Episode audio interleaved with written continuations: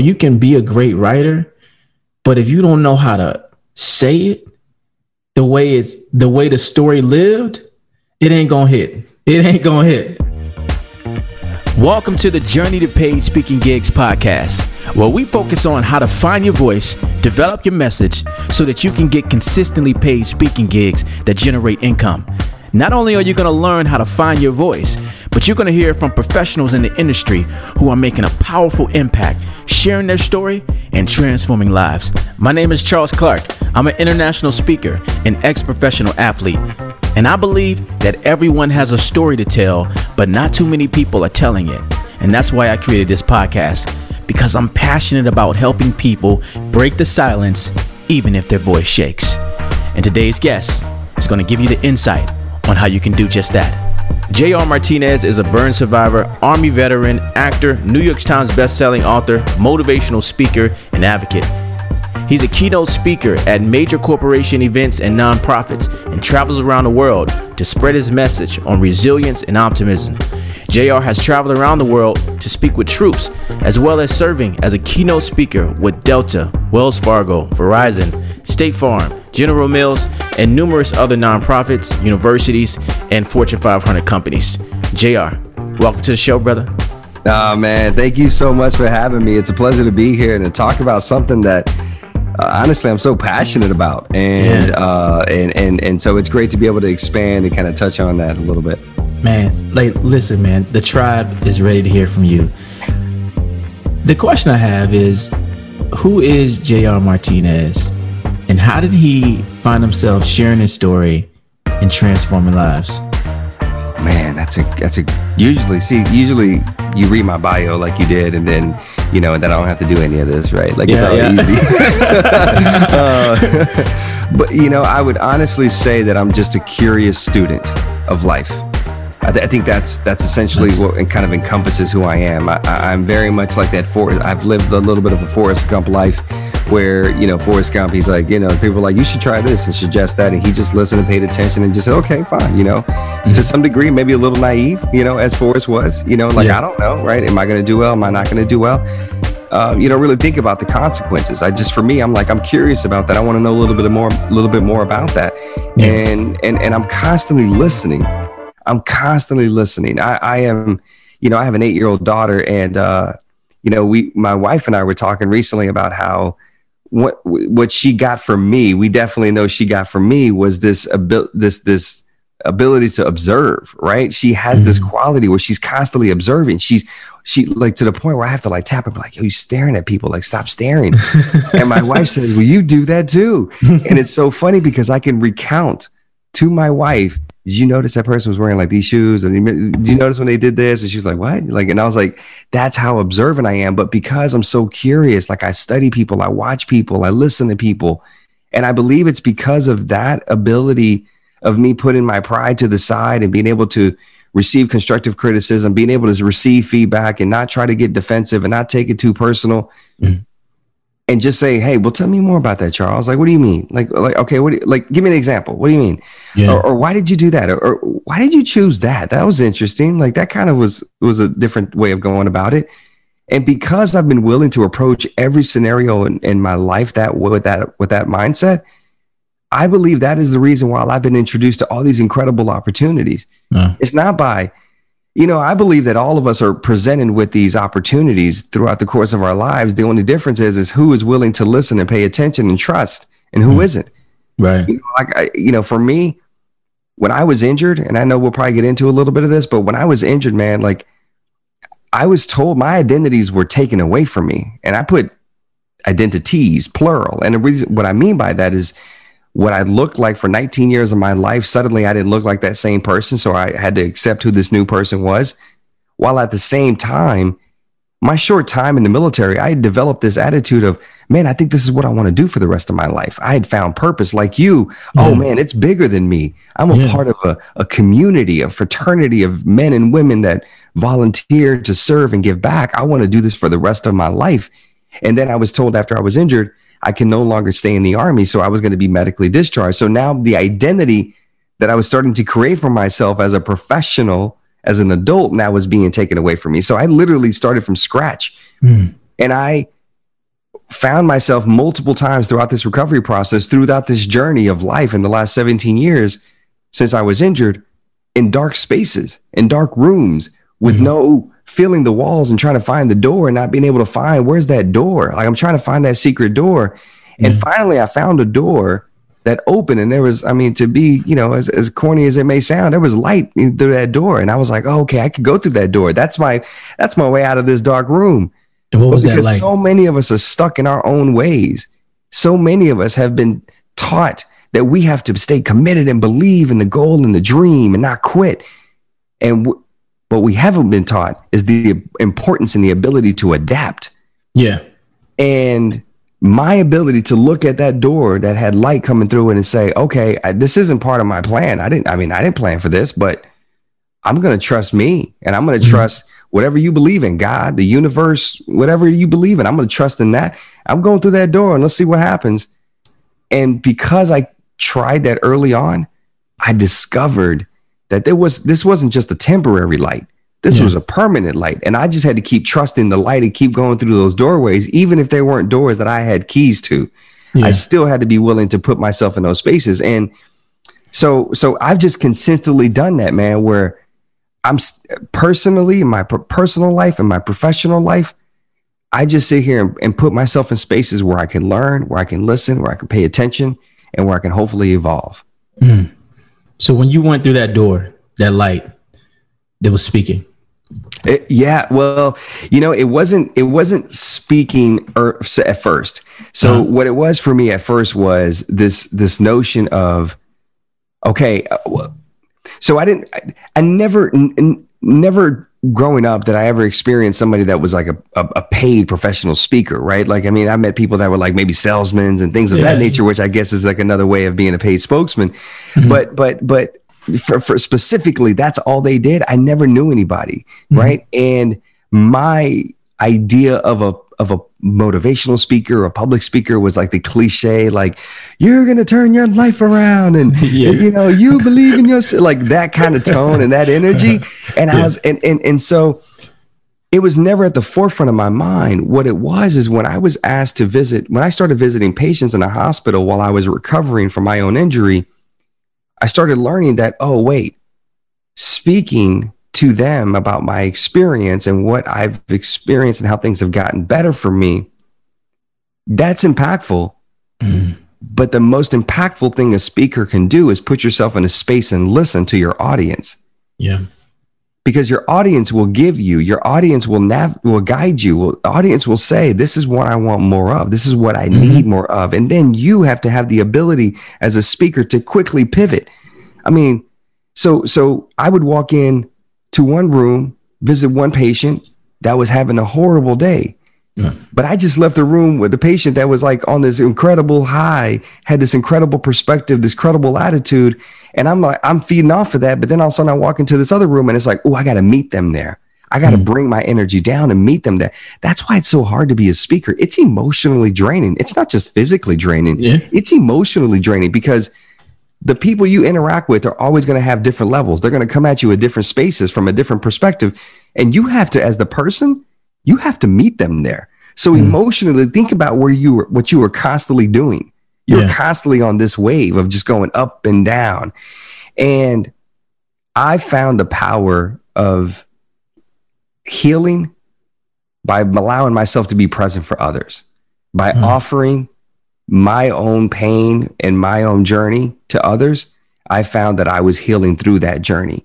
And I loved that. And I fell in love with it. And then I became more passionate about it. And let me tell you how I actually really got into speaking, mm-hmm. uh, where I thought about it as a profession. So a year after I was injured, I was, you know, still visiting patients and uh, I got involved with a, a nonprofit to help veterans. And I asked them, I said, I want to do something. What can I do to help? And they said, can we want you to be a spokesman. You have a story you tell it very well. And it's interesting because I was born and raised in the South, man. And when you look at old clips of me at 19, 20, 21 years old, I had I, I talked like this. I had like a little bit of a southern, you know, and, you know, like yeah, it was like, yeah. who is this guy?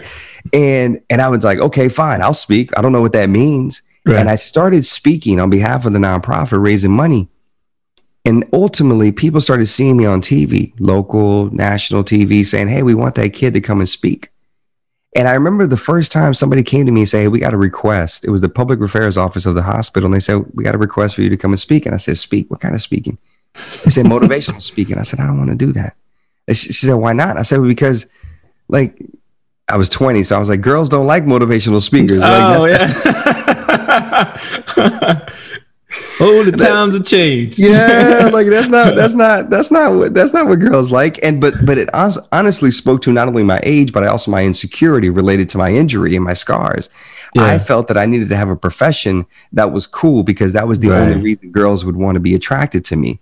I felt there was no way that the girls could be attracted to me with scars on my face right. and on my body. Mm. So I rejected it for that as, as well, but I also rejected it because I was like, like I said, growing up, I didn't hear anybody, you know, be praised and, and, and be, you know, uh, awarded for being a speaker. That wasn't something that was in my psyche. So mm. I just remember rejecting it. And he said, why don't you try it? And he kept insisting, insisting. And I finally was like, oh, fine, I'll try it. And I remember trying it for the first time. And I spoke to a group of people, incredibly green for about 10 minutes at a luncheon and had didn't know how to prepare, didn't know how to do anything. Yeah. But and when it. I got off stage, man, like the amount of people that came up to me and said, and the thing what people said to me that really turned the corner for me, mm. they said, I can relate to you. Mm. And I'm looking at these people and I'm like, okay, well, how can you relate to me? Yeah. Because on the surface, it doesn't look like you can relate to me because mm. they hadn't been through what I had been through. They, mm. they weren't recovering in the hospital the way I was most of them share with me they didn't grow up the same way that I did, but they can relate to me because they've dealt with change, right. they dealt with loss, they dealt with having to reinvent themselves, how to find out what their purpose is, yeah. figuring out how to serve people, you know, I how think- to. That was the thing that allowed me to understand. Oh, wait, this isn't a message that I can just keep and keep to this community. I mm-hmm. can grow and expand outside of this. I think that's that's the power of story. Even though you're telling your own, you, the ability of a great speaker that they can tell their story and then other people can see themselves in it. Yes. Yes. The ability to create because you can't recreate the moment, right? Like it's right. like these TV shows when they're solving a crime or whatever it is, and they have and they put at the bottom when you see like the scene playing out and it says reenactment, right? Mm-hmm. And it's like you you as a speaker have especially if you're telling the story of a personal journey, you have to reenact it. You have to pull. You have to go to that place every yeah. single time because even though for you as the speaker, it's it's exhausting because it's the 15th time you've told this story or the 15,000th time. Yeah, yeah. For your audience, it's the first time. Yeah. For most of them, they have no idea who you are and what you're what why you're there, but yeah. you're there. And right. so you as a speaker, and what I learned is that I have to create a picture. I have to take them on this journey, this show, this movie of my life and then hopefully, as you said, they can start to kind of place themselves in the scenes as well. Yeah. They can see themselves in the story. And then at the end, the conclusion, they can see how their own movie, how their own show, their doc, their book can end as well. Yeah. That, as you said, is the true power of a speaker being able to not necessarily make it about you, you're using you. You are the vehicle. You are the platform. Yeah. How you deliver, how you distribute the content. However, when you can start piling people inside of that car with you, mm. they go for the ride. That's that's that's when you're going to start getting people coming up to you and saying, "Oh my God, that that impacted me." And you know another thing I had to get, I had to learn. I was the the young when I finally decided, okay, I'll try it. I was 22 years old, 21, 22 years old, and the more I started to do it, I would get on stage, man. And, and, and people would give me like, you know, 10, 15 minutes, you know, a little courtesy, you know, like an opening act, you know, just- and, and I'd get on stage and you, I mean, you would think that I wasn't mic'd. You would think that they didn't have a budget for a microphone, that they were like, Jared, you're going to have to like mm. really yell. Cause I would get on stage because I saw the amount of people in the room and I felt that I needed to speak to them. I needed to like radiate and be yeah. loud. And I, what I started doing early on was recording myself and then watching myself by myself. And I would say to myself, why do I sound like that? Why am I yelling? it's it's amazing what happens when you when you look at yourself in the mirror, right? And you you see this is what I'm doing. yes, this is what they see. Like yeah. this is what they're hearing. Like no wonder. Sometimes and, and that evaluation can be can be painful. It, it is, but it's but, needed. Right. Yes, it's necessary exactly. because yeah. we're all going to be our worst critics. And and we all have to be willing first and foremost to look at ourselves and say, okay, we're not all that. It's yeah. okay. Mm-hmm. We're gonna become all that, but right now we're not. Yeah. And I'm okay with saying that and acknowledging that.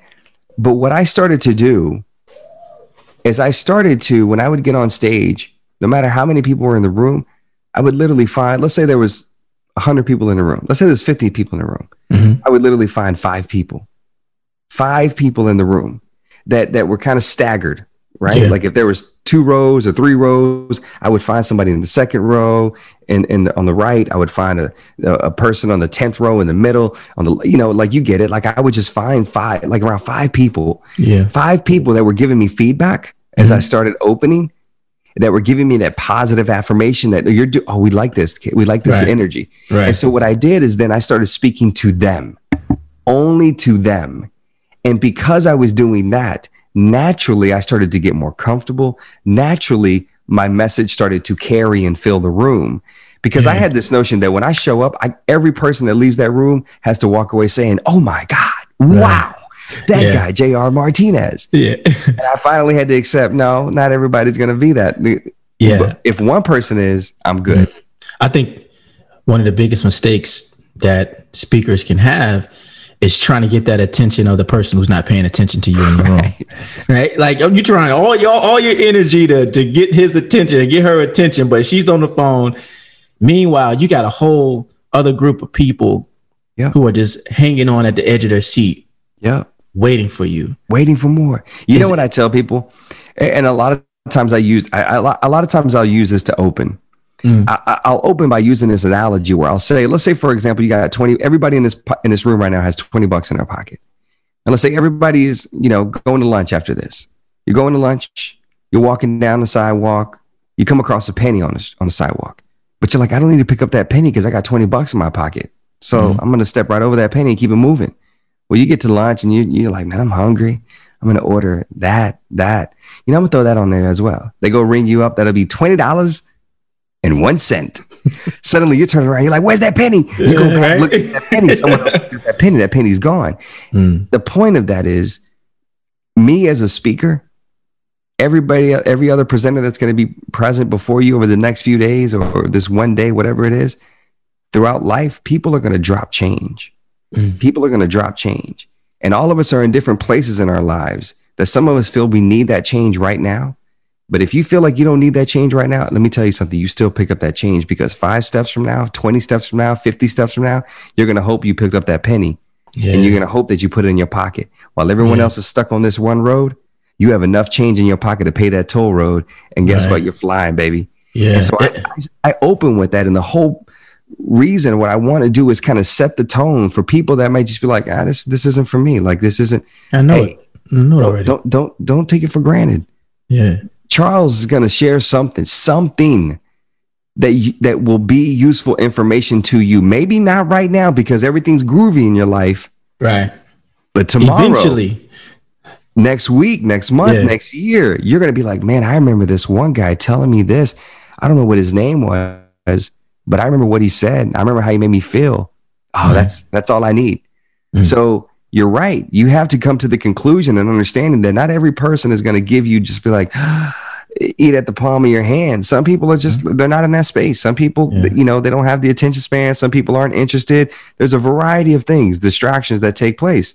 Yeah. Focus on, that's why I find people that are kind of giving me that good energy. Yeah. And if I feel that they're responding, reacting to it, I get into a flow. And now yeah. I feel like I'm just having a conversation with five intimate friends. Right. Yeah, we, we talk about that in the program, finding that flow where you can just transcend the script and it's just organic, right? Mm-hmm. You just have that conversation. You got this quote on your website. Hit me hard. Uh-oh. You said, scars are like tattoos with better stories. And I think on a superficial level, you can't comprehend the magnitude of that statement, right? When did you begin to develop that profound perspective? I, I, I, honestly, it was a defense mechanism earlier on. Mm-hmm. Um, when I when I said that, I used it as a defense mechanism. I used it as a way to protect myself from rejection, wow. from me being young and wanting to date girls or you know find somebody or just kind of be in different social circles. Mm-hmm. I was always creating the narrative in my head that people were going to neglect me access to this space because of my scars. And so what I what I had to do also is because people would stare at me because of my scars. I had to find something that would help kind of toughen me up a little bit on the exterior where I wouldn't allow people that were staring at me frequently to control and dictate the rest of my day and yeah. the in the way the, the direction it was going to move in. So honestly, I sort of I, I I I created that. I started to say that and and carry myself as a way to kind of be like, no, forget you. You know what? Yeah, like these scars, right? Like it was, right. it was, it was, it was a little arrogant. It mm was a mm-hmm. little arrogant because I, I, I was, like I said, I was insecure and I was defensive. Yeah. And then when I finally understood like the power in it and the messaging in it, and I started to accept my scars and accept myself and started to evolve and grow, I would mm tell you that it was probably around 2008. So five years after I was injured. And, I, and one of the, and, and I was really blessed that five years almost to the day that I was at, after I was injured, I had this opportunity to be a, a, in a photo shoot for People Magazine. They were doing a, um, uh, they were doing a, a, anniversary story of the five year mark of the war in Iraq, and they thought, let's find some troops. Since I'd kind of been a little bit on the on the on the on the circuit, right? You know, they found yeah. me. I connected with somebody. They said, "We want we want you." And I remember when we were doing the photo shoot, we were in Atlanta, and I had you know had all these clothes or whatever, you know, all these different looks and wardrobe changes. Um, you know, the photo that we ended up rocking with was me with my shirt off wearing uh, a, like my cap, like my military cap. Yeah, yeah. And dog tags. Wow. But I was the first time where I mean, it, and it wasn't like from like the waist up. It was like from probably like mid chest up. Yeah. But still, you can see the grafts on my arms. You can yeah. see like my like a couple scars on my chest. And so I just exposed myself. I, I, mean, talk about being vulnerable publicly. Yeah. It publicly, right. In People magazine. And then when it came out, you know, I had no power, no control to kind of find out like, hey, so what's the spread you're going to look at? What's the story going to look like? Mm-hmm. It was literally when you open it, it was two pages. Like literally, my face and my body was like in you, in you, in your face. Like when you open to my page, yeah. and that's when I started to receive information from people like, oh my God, I'm burned, or I have a scar because of whatever transpired in my life. Uh, and the fact that you put yourself out there in that space and you took pride in it, that's when I really started to understand, oh, wait a minute. Yeah. The same statement, I can now use it and flip it. Mm-hmm, mm-hmm, as mm-hmm. long as I come at it from a different place mentally and emotionally. And that's literally what changed the game for me, Charles. Perspective. Yeah, I, yeah. think you know, our, our stories are the best stories to live, and we can't be ashamed of those things. And I think, like, for me, when I remember when I had that injury and I hit rock bottom mm-hmm. and I was trying to figure out myself, I didn't want that scar. I didn't want it because all I knew was what I knew. But the scar was the best thing that ever happened to me. Yes. Because I, I, I found so much, much more purpose. You know, my scar right. is different from yours.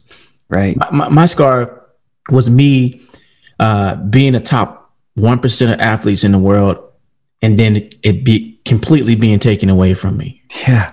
Right. But that's the story that I'm living, you know.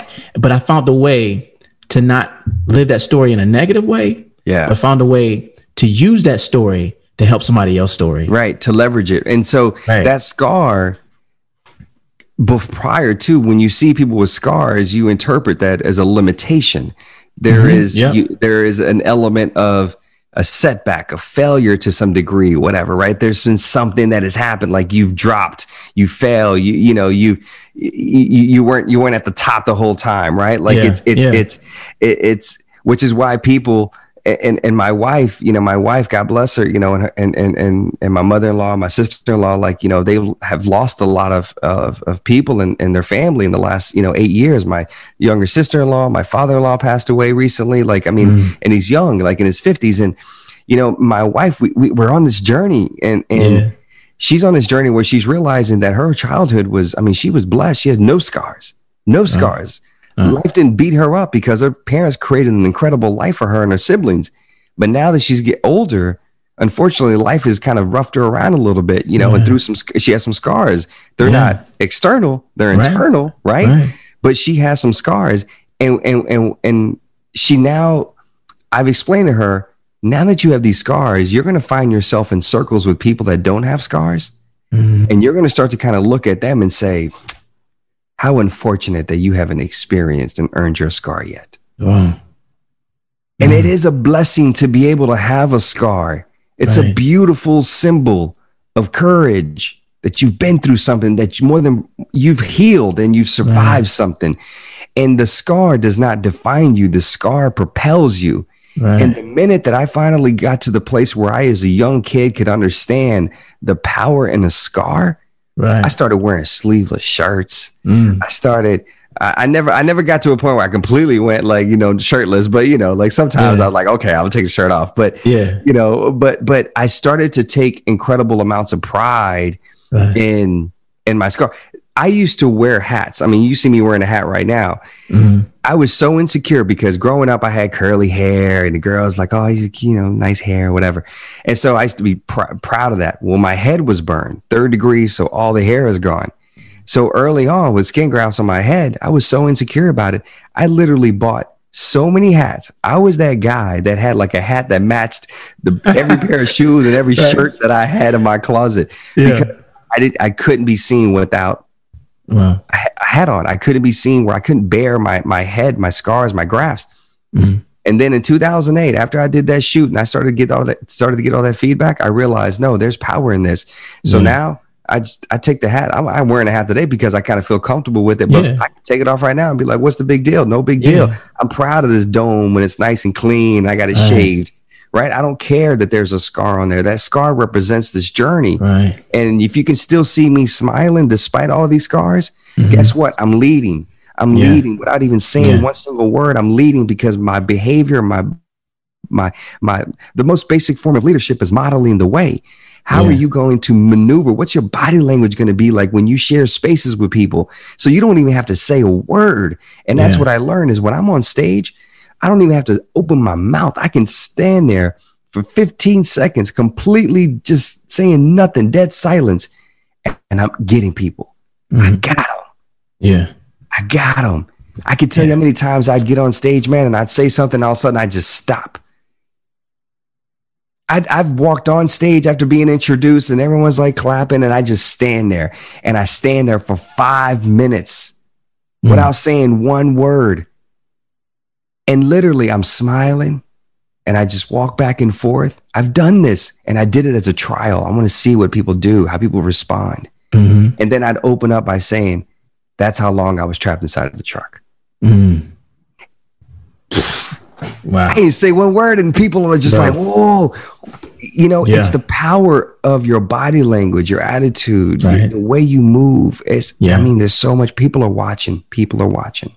Yeah you're you know and, and that's the that's the secret to great storytelling. You know it's, it's not just about what you say it's about how you say it right? Yes. That's that's the game changer. You know you can be a ah, great writer but if you don't know how to say it yeah. the way it's the way the story lived yeah it ain't gonna hit. It ain't gonna it's hit. funny. It's funny you say that. I have a good example of that. So you know, uh, I'm going to college right now full time. I'm I, I, I, after high school, I joined the military, and then you know after the military was injured, I just kind of bounced around. And then finally, a few years ago, I was like, I want to go to school and just get an education. I just want to do it for me. Yeah. So I go and speak to my advisor as I'm picking classes, and he says, uh, "All right, hear me out," because I had I was still traveling as a speaker and doing other stuff, so I couldn't I didn't have this traditional student life where I can just be like, "Yeah, pick any class during the day, twice a week." No, I had to like limit it to a class that was once a week that fit my window where I wouldn't miss too many classes from all the engagements I had for the rest of the semester. And he's like, hear me out. This class works with your schedule. And I said, okay. He said, effective speaking. And he's like, I know you're a professional speaker. I know you do this for a living, but you know, who knows? Maybe. And I was like, no, I'm open to it. I'm open to it. Yeah, put me in class. It works. I can learn something. Like I'm not walking around thinking like I'm Tony Robbins and I got it all figured out, right? Nobody can tell me anything. No, I, I, there's something I can learn. Yeah. So I get into class, Charles. Within the first like the first class, by the end of it, I realized this class isn't like affect what I thought it was. This class wasn't like getting up every week and picking a topic and presenting it to the class. Mm-hmm. This class was about putting a PowerPoint presentation together and then presenting it to the class. Mm. Yo, I got a B in that class. And the reason why I got a B is because my PowerPoint presentations were whack. They were horrible. they looked, I mean, like my daughter could put a better, better PowerPoint presentation together. Yeah. But what I noticed is kids, the kids that were in that class, they had fire PowerPoint presentations, mm. fire graphics, right? things moving, like you know, like I like I remember trying to drag something in, and then something else moved, and I didn't know where it went. And they had these fire PowerPoint presentations, but you know, when it came time to present it, right. they were reading verbatim, word for word. Ugh. When it came time for me to present it, I didn't even look at that screen. I literally mm. knew it. I, I, was just using it just to kind of give you some other context. Yeah. I was carrying it. I was driving it. And yeah. so that is to the point of where you said, like, you can have these people that are really good at putting it on paper or putting it on mm-hmm. a PowerPoint presentation, but the ability to actually speak it, the ability to actually tell it, the ability to be able to put people in that place in that moment to feel like they're actually in that space with you. That's when you're able to create that that's when you get paid. That's when you start getting paid. That's when people yeah. say, "Ooh, okay, we're gonna we're gonna tell our friends about this guy." Yeah, or, let me write you, that down. Oh, let, let me bring him back. yeah. Oh, that you know, this year, 2020, has caused everybody to to pivot, mm-hmm. and from a speaking perspective, of course, I've pivoted. We're now doing virtual. That's our world right now, right. and I can tell you that I've done a couple of gigs earlier this year at the beginning of 2020 that people about two, three months later, I'm getting an email and an offer. And I'm like, wait, didn't I do this one already? And then my agent's like, yeah, they want you to speak to the other division. Yeah. Oh, right. That's that's a good that's feeling. That's it right there. Yeah. That's yeah, it right yeah. there. That's it. Yep. So, what are three things you would say are a requirement to develop and nurture yourself as a speaker to become really that that sought after speaker? What are the, what are the requirements? Requirements. That's a that's a that's a that's a great question. I think the the word that keeps popping up in my head right now um, is you got to trust. I think you got to trust. You got to trust your story and your ability. Ah, uh, yeah. Um, you're you're gonna run like into lean, leaning into your story. Yeah, yeah, yeah. Like you just gotta you you, you got to trust because there's going to be instances and I've I've had those instances where you're in a room where people you know just don't give you that same energy back right right like like the, I could be in a room with with people from a certain profession and they're just you know you're like you walk off stage you're like did I did was that good? Did, did they did they like that? Like I don't I don't yeah, know. Yeah. They, like I don't know. Usually by now I had a standing ovation. Like I mm-hmm. got nothing from this group. Yeah. And so I have to walk off stage and trust. Right. Trust my content, trust my story, trust the way I prepared that somebody in that room quietly is affected, is impacted. And so I think that's the thing is you have to have some tough skin to a degree because you yeah. are constantly being vulnerable and having to put yourself out that you got to trust. You yeah. got to trust your preparation. You got to trust your content that that's it's impacting somebody. And and I think that is probably one of the biggest things. I think that the, the next thing that stands out, as I mentioned earlier, is your ability to take constructive criticism. Mm. Um, I, I, people would early on, I mean, and people still do it now. People, you know, after I'm done with an event, I ask them, I was like, hey, honestly, what did you think? Like, tell me, do you think I could have pivoted sooner? Do you think I could have tied in your messaging, you know, a little bit mm-hmm. better? Do you, do you think I could have expanded more? Do you think I should have refrained from going down that road? Give me a give me feedback. Yeah. And usually by that time, I've de- I've developed a relationship with people where they say, you know, that was really good. You know, I was really hoping you would go a little bit more into this. I was really hoping, you know, or you know, that was yeah, that was great. That was good. You know, right. open to that constructive criticism. And so yeah. many of us become so defensive because mm. We, we know the work we put into it. And so when somebody tells us it wasn't something different, incredible, yeah, you get exceptional, we get sensitive. and your feelings, yeah, yeah. Yes. And then mm-hmm. all of a mm-hmm. sudden, when you start to go into that space, you are preventing yourself from actually receiving the beautiful things that they are providing to you. Yeah. Which is the opportunity to grow and evolve. Right. And I have been receptive to so much constructive criticism even till to this day. Even when yeah. I get offers that that are are good money, I'm yeah. still like, okay, I'm not perfect. What could I have done better?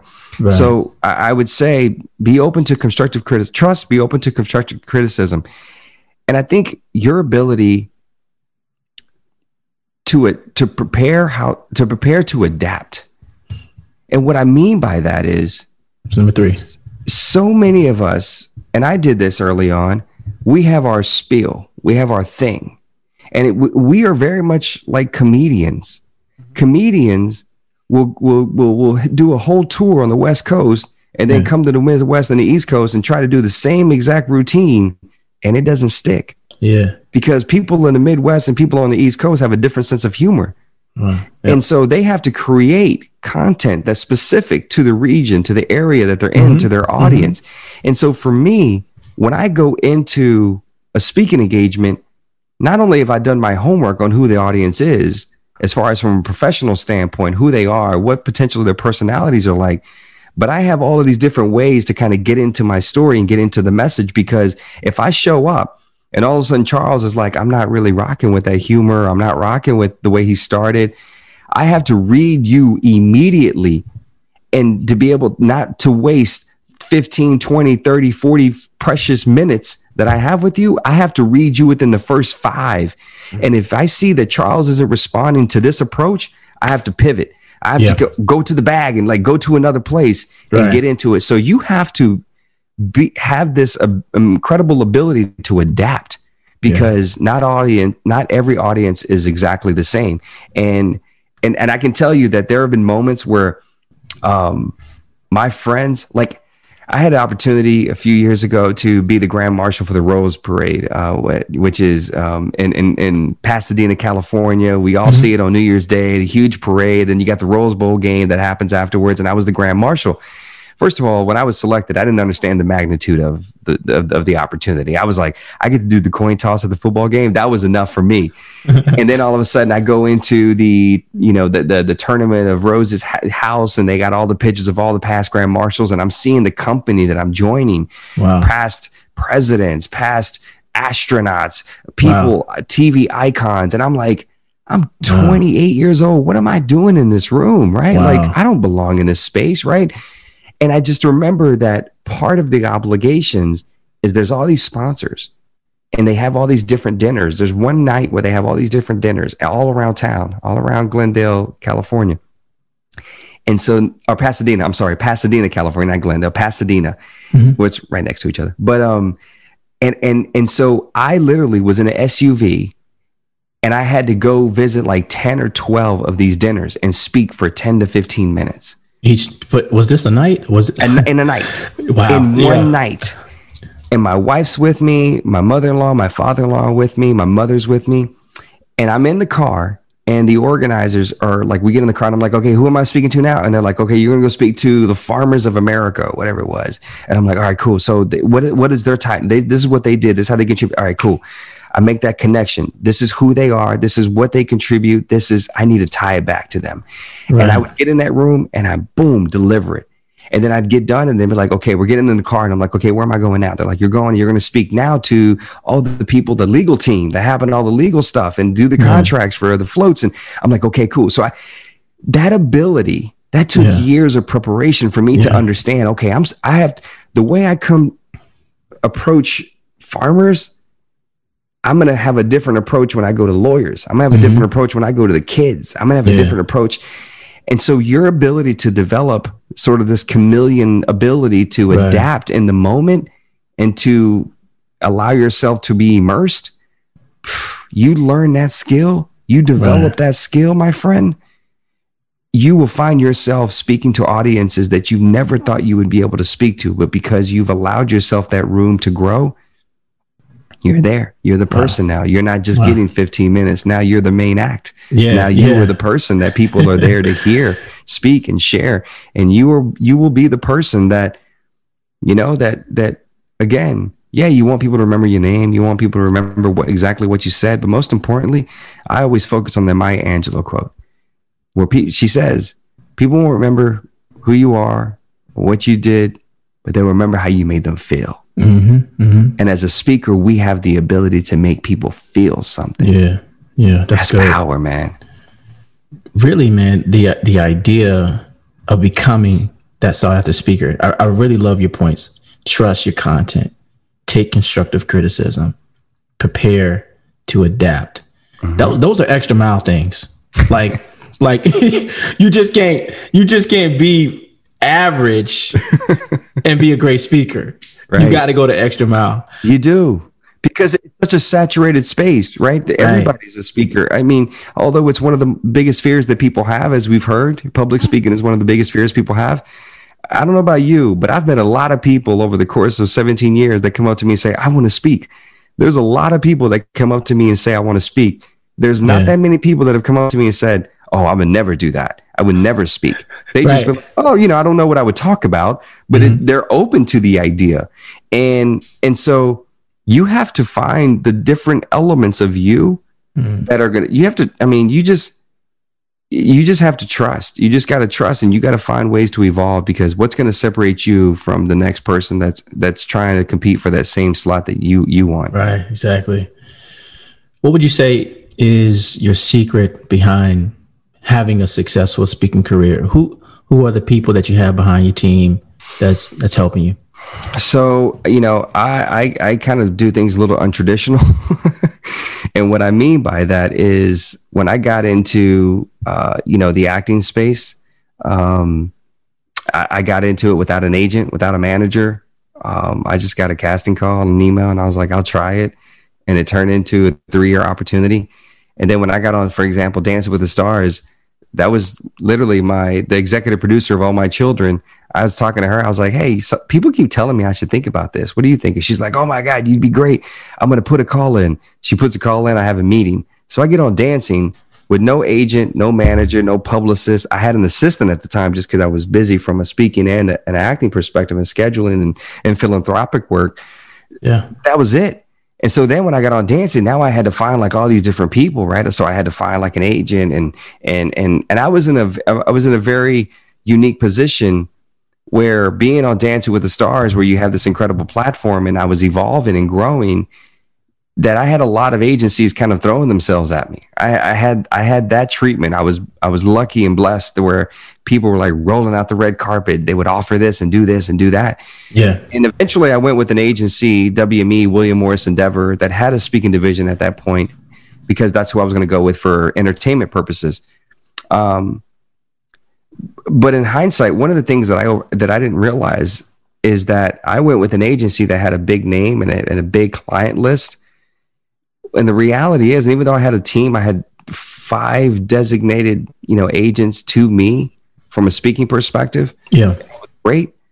But what I started to realize is that now that agency is growing and now I'm getting lost. I'm getting lost. And the reality was there were smaller agencies that I really considered that didn't have a big client list that I really liked, but then I thought, well, they're smaller. They don't have enough power. Do they have enough power to get into all these different, you know, spaces? Mm-hmm. And I think I probably should, would have been better off going there because wow. I probably would have got more one-on-one attention. Because I, one thing I seeked, Charles, was, and I still seek to this day, is how can I continue to grow and evolve as a speaker? Yeah. How can I pivot and start talking about other aspects of where I am today in life and not always focusing on that day in in 2003 when my life was changed how can i evolve as a, as a presenter as a speaker and to be able to create a team that is willing to sit with you and brainstorm and to say this isn't an inconvenience this is an investment we're going to sit down and brainstorm with you is everything right. at WME i didn't have that team they were so busy yeah. that I didn't have people to sit down and do that with do that do that with me. I'm now represented by a different agency. It's called mm-hmm. Harry Walker Agency, and um, you know I feel like I get that now. I, yeah. I, I, have them. They have a team of agents over there, but I feel like I can sit down and brainstorm and say, I, am feeling passionate about this topic. What do you guys think? And they're like, okay, well, let's figure this out. Let's see where we can go with this. And, yeah. and, and that's all you need. That's what you want. Um, but it really is right now. Like I'm kind of in a transitional period in my career from a professional standpoint. We're trying to develop my team. I had a team. I just, I went to school. Things slowed down a little bit. Um, you know, I, I found myself in 2015, um, this is a couple years after dancing, um, things slowed down, things dried up, man. And that was the first moment where I experienced wait a minute, I was getting offers of thousands of dollars before yeah. per engagement. Now I'm not getting any emails, I'm not getting any calls, I'm not getting anything. And what I failed to do, and what I challenge everybody listening right now that wants to get into this space that maybe is not going to be able to be on daytime television or get on Dance with the Stars or any other platform similar, where you're immediately going to be exposed to millions of people, I challenge you to leverage social media. I challenge you to leverage the tool that every single one of us have at our disposal that's absolutely free. Yeah. I mean, that is, you know, the, the whole approach of years ago where you had to get with an agent, you had to get on a show, and that's there's people out there influencers. Inf, we've heard the word influencers. Yeah, have never been on a TV in their life. The only screen they've been on is the one on your phone or your iPad, maybe your laptop, and they're making and reaching millions, and they're reaching people, impacting people. So this notion of where you have to be, you know, in in this space of where you're you have to be in, eh, traveling on a plane. You have to be with this agent. You have to be on TV to get that notoriety, that recognition. No, no, no, no, no, my friends. Now, the time to really be a powerful speaker is how do you leverage your digital space? You can mm-hmm. go to my Instagram, Charles, which you and I follow each other. You can go to my Facebook, my Twitter. Yeah. Total. And I'm not undermining this like this is nothing. I get that this is still a reach I think total, I probably have about almost 200,000 followers total, all three platforms. Mm-hmm. I have not, I have done a poor job because I have been stuck in this space of believing that as a speaker, I have to be going to these places, wow. to these ballrooms, wow. to these hotels. Mm. So then when COVID 19 happens and suddenly it dries up because, of course, we can't do that, JR panics. Mm-hmm. JR's like, well, where's my income going to come from now? Wow. When all along, I got friends that have been not in those 2,500 rooms, not in those, I mean, 2,500 capacity rooms, yeah. not, not, not in front of 5,000 people, 20,000 people as I've been at times. No, they're at home with just mm-hmm. themselves and a camera and literally reaching three, four, five times more people than I am and literally still making money yeah. And I'm over here trying to figure out, well, how do I do this talking to my agents? And I and and and in 2015, things dried up for me. And I've realized that I'd become so reactive, so reactive to my agents calling me, calling me with offers and emailing me with offers that I stopped being proactive. I stopped creating content. I stopped wow. kind of working on my craft. I just wow. became complacent. And because it, the, the, my background and I don't know about you, Charles, but my background, my mother and my father being immigrants and being growing up poor, my mother made less than $30,000 a year. Mm-hmm. So when I'm getting these offers and I'm thinking to myself, wait a minute, I'm making more than my mother made in a year, in a week. Mm-hmm. Like I'm doing everything I can. And it's just in my nature to hustle and go and go and go. Right. Let me tell you the problem with that. The problem with that is I became burnt out. Wow. The problem with that was I was doing so many events. The first couple years, I was on the road at least 275 days a year. I did almost a hundred, like a hundred, little north of a hundred events in those two years, like and each year. I was I was grinding, but I got to a point where I became so disconnected with why I'm doing it in the first place. Wow. Because it was just like it was a job, it was a duty. I had to go do it. I had to go do it. So just because we're in this mindset, well, we got to make money. I get that. We're all trying to have a, make a good living for ourselves. You got to be smart because if I, I hate to admit this, but I think there were a lot of moments where I didn't show up at 100%. Mm. I think I showed up maybe 70%, 75%. Wow.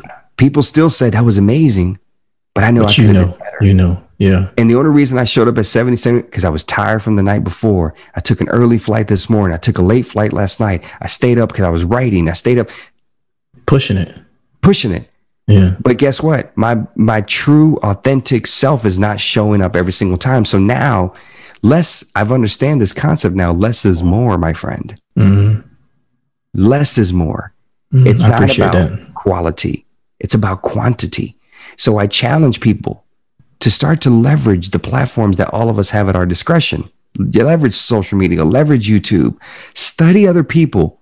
Don't get so caught up with your pride and your ego where you're like, well, I'm I'm doing it and forget that person. I'm gonna hate on that person because they pretty much are saying the same thing I'm saying, but they they gotta they, they're they're people are admiring them. No, learn, collab, Yeah. collab, collab, collab relationships. collaborate, work with mm-hmm. other people, just like Charles and I are doing right now.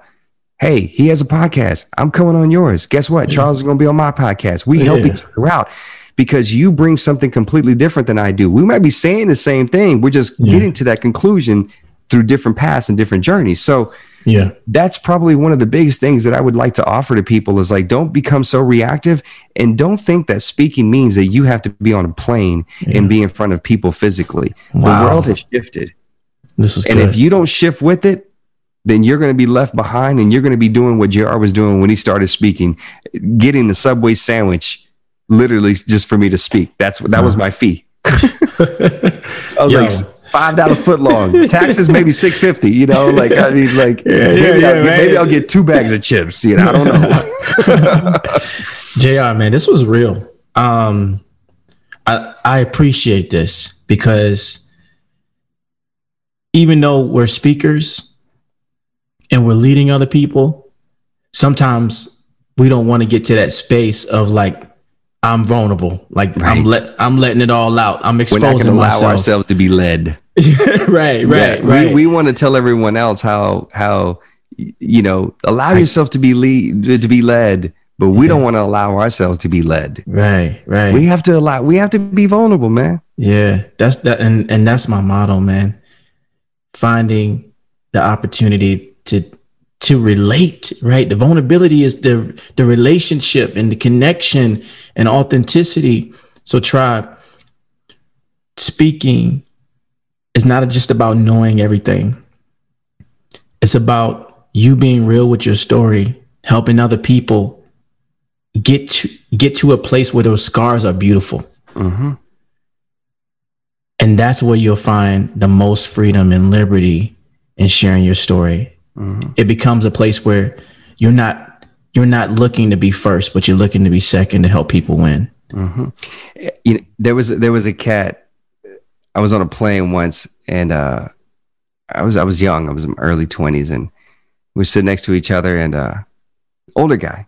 You know, I'm 37 right now, so I mean, forgive me if he ends up listening to this and I get this wrong, but I, I think he's probably like in his he, he's probably in his 50s right now. Like I'm, I'm assuming, I'm assuming.